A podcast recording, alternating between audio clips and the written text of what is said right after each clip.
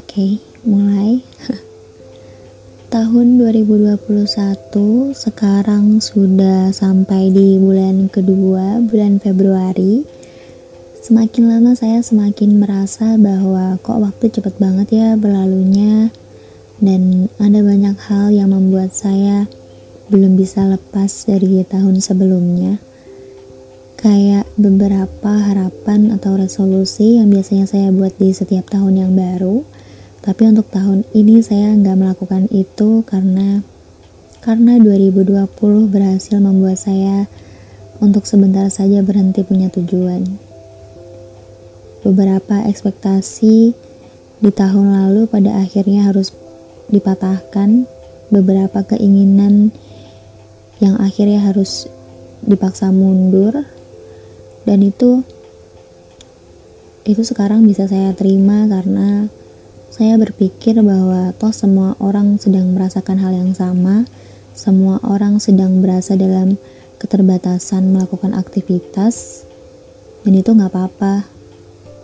Karena ketika kita merasa bahwa kita nggak lagi sendirian, itu adalah perasaan aman sekaligus melegakan sih.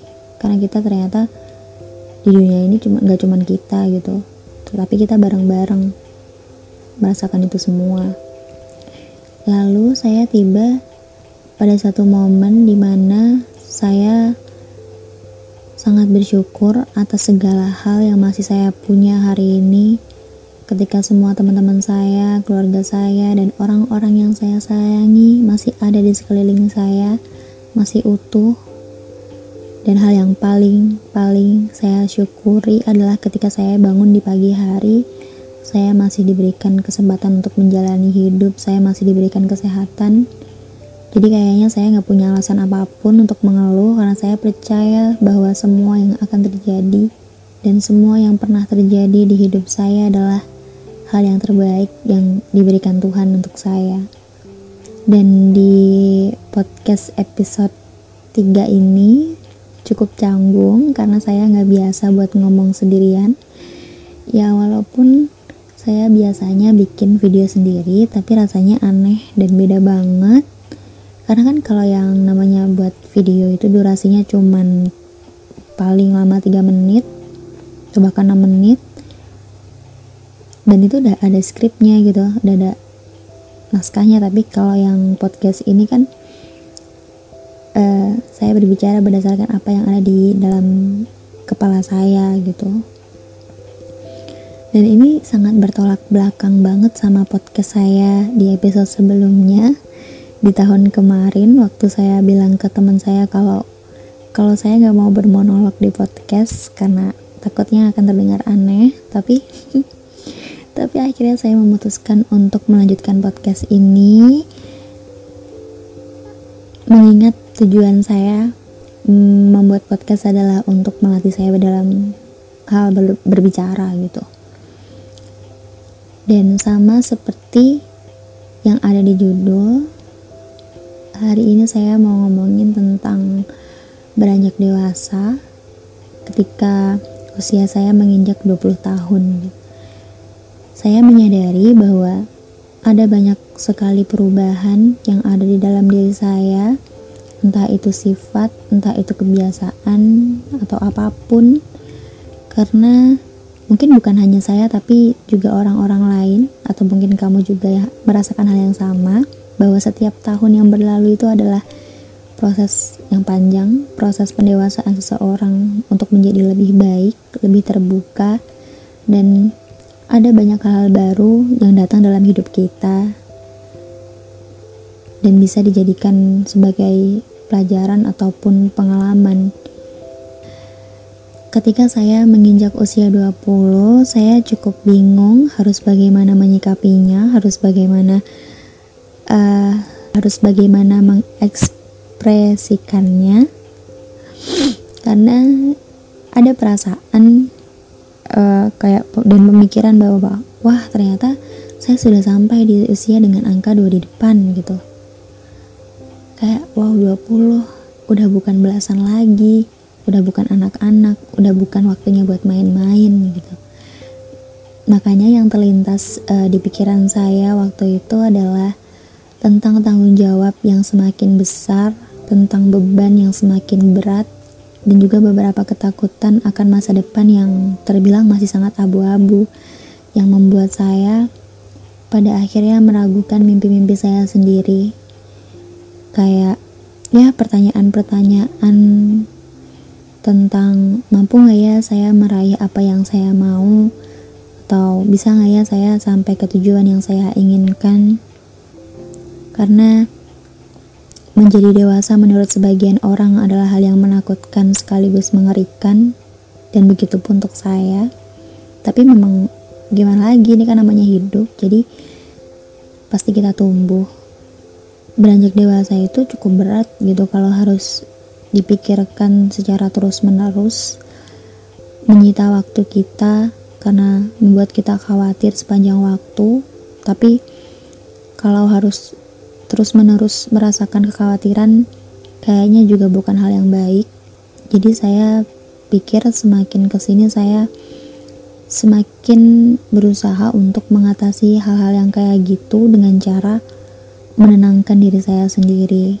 Saya mencoba untuk lebih santai dan harus bisa treat diri saya sendiri lebih baik lagi karena yang namanya berjuang itu pasti semua orang juga pasti berjuang untuk hidupnya masing-masing dan waktu nggak pernah mau nunggu kita jadi nggak bisa kita jalan di tempat dan nggak ke mana-mana jadi kalau hidup diibaratkan seperti sebuah perjalanan, maka untuk sampai ke tujuan kadang kita nggak perlu berlari, tapi cukup ada di jalurnya, cukup ada di jalan yang tepat, cukup mengikuti rambu lalu lintas yang ada.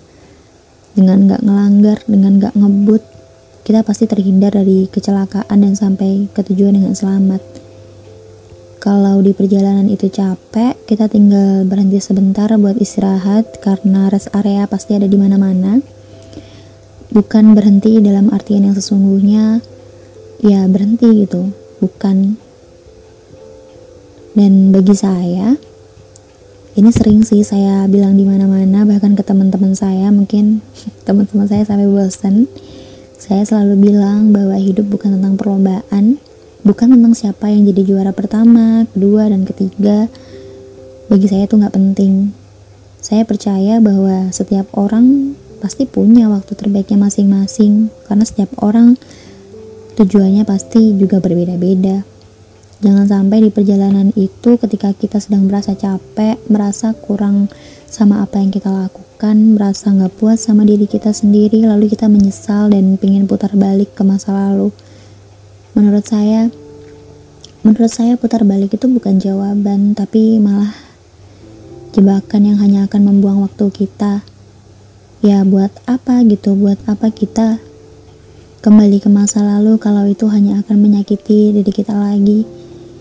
Kalau pun harus gitu kalaupun kita sesekali menengok ke belakang buat mengambil pelajaran buat memperbaiki itu semua itu sangat nggak apa-apa banget.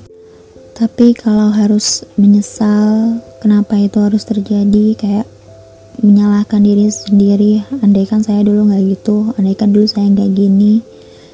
Kayaknya jangan ya. Ketika usia saya 20 tahun saya banyak belajar tentang menerima dan mengikhlaskan.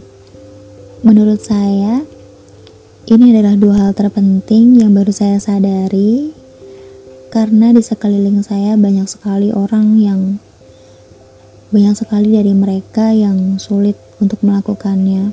Saya bisa memahami itu karena untuk bisa menerima dan mengikhlaskan itu bukanlah hal yang mudah, pasti butuh waktu yang lama dan pasti setiap orang punya waktunya masing-masing gitu balik lagi. Dan ketika saya sendiri sudah merasa bahwa saya bisa menerima dan mengikhlaskan itu semua, maka yang saya rasakan itu bukan lagi kesedihan, bukan lagi kekecewaan, tapi sebuah perasaan lega ketika saya bisa menceritakan itu kembali ke orang-orang. Contohnya kayak kegagalan yang saya alami di hari lalu kayak kegagalan saya nggak bisa dapetin mimpi-mimpi saya sebelumnya saya nggak bisa melanjutkan ke sekolah atau perguruan tinggi yang saya inginkan. Dan itu nggak apa-apa gitu menurut saya. Sekarang saya sudah bisa mengikhlaskan itu semua. Akhir-akhir ini saya juga jadi percaya kalau ada orang yang bilang tenang semua itu pasti ada hikmahnya kok ini mungkin akan terdengar klasik banget. Karena dulu waktu saya dikasih nasihat kayak gitu saya nggak mau percaya saya tutup telinga. Saya bener-bener nggak tahu lagi gitu. Nggak percaya kalau misalkan uh, semua hal yang terjadi tuh pasti punya sisi positifnya. Tapi lagi-lagi semakin saya dewasa semakin saya berusaha untuk berpikiran positif bahwa mungkin hikmah itu bisa dalam bentuk yang lain gitu bukan dalam bentuk yang kita inginkan tapi yang kita butuhkan. Kayak kayak saya bisa sehat sampai hari ini saya masih bisa beraktivitas dengan normal saya masih bisa ketemu teman-teman saya saya masih bisa ketawa saya masih bisa ya melakukan hal-hal seperti biasanya. Mungkin itu uh, hikmah terbesar yang yang saya rasakan selama ini. Jadi intinya banyak hal yang kalau kita mau ambil dari sisi baiknya, kita pasti merasa senang dalam menjalankan hidup gitu. Kita pasti ngerasa tenang dan ya udah nggak apa-apa. Kan semuanya bakal digantikan dengan yang hal yang lebih baik lagi.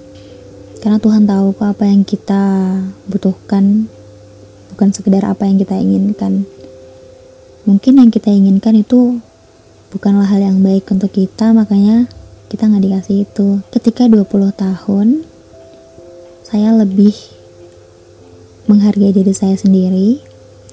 Di setiap saya melakukan sesuatu atau melewati hal-hal yang berat saya selalu mengatakan terima kasih kepada diri saya karena sudah berhasil menaklukkan itu semua sudah mau bertahan dan berusaha semaksimal mungkin Makanya reward terbesar dan ter terbesar namun sederhana yang pertama kali saya lakukan adalah terima kasih ke diri saya gitu. Karena saya pingin kamu juga percaya bahwa diri kita tuh lebih jauh lebih berharga dari apa pun gitu. Jadi jangan lupa jangan lupa buat berterima kasih sama raga sendiri karena sudah berjuang dan jangan lupa buat berdamai sama isi kepala selalu ingat bahwa kita juga sama-sama sedang tumbuh dan berproses uh, proses lama atau sebentar itu bukan jadi masalah. Jadi nggak apa-apa kalau kita mengalami kegagalan di perjalanan kita ngalamin kesedihan kita mengalami kekecewaan nggak apa-apa. Karena karena kita cuma manusia yang nggak sempurna kita cuma manusia pada porsinya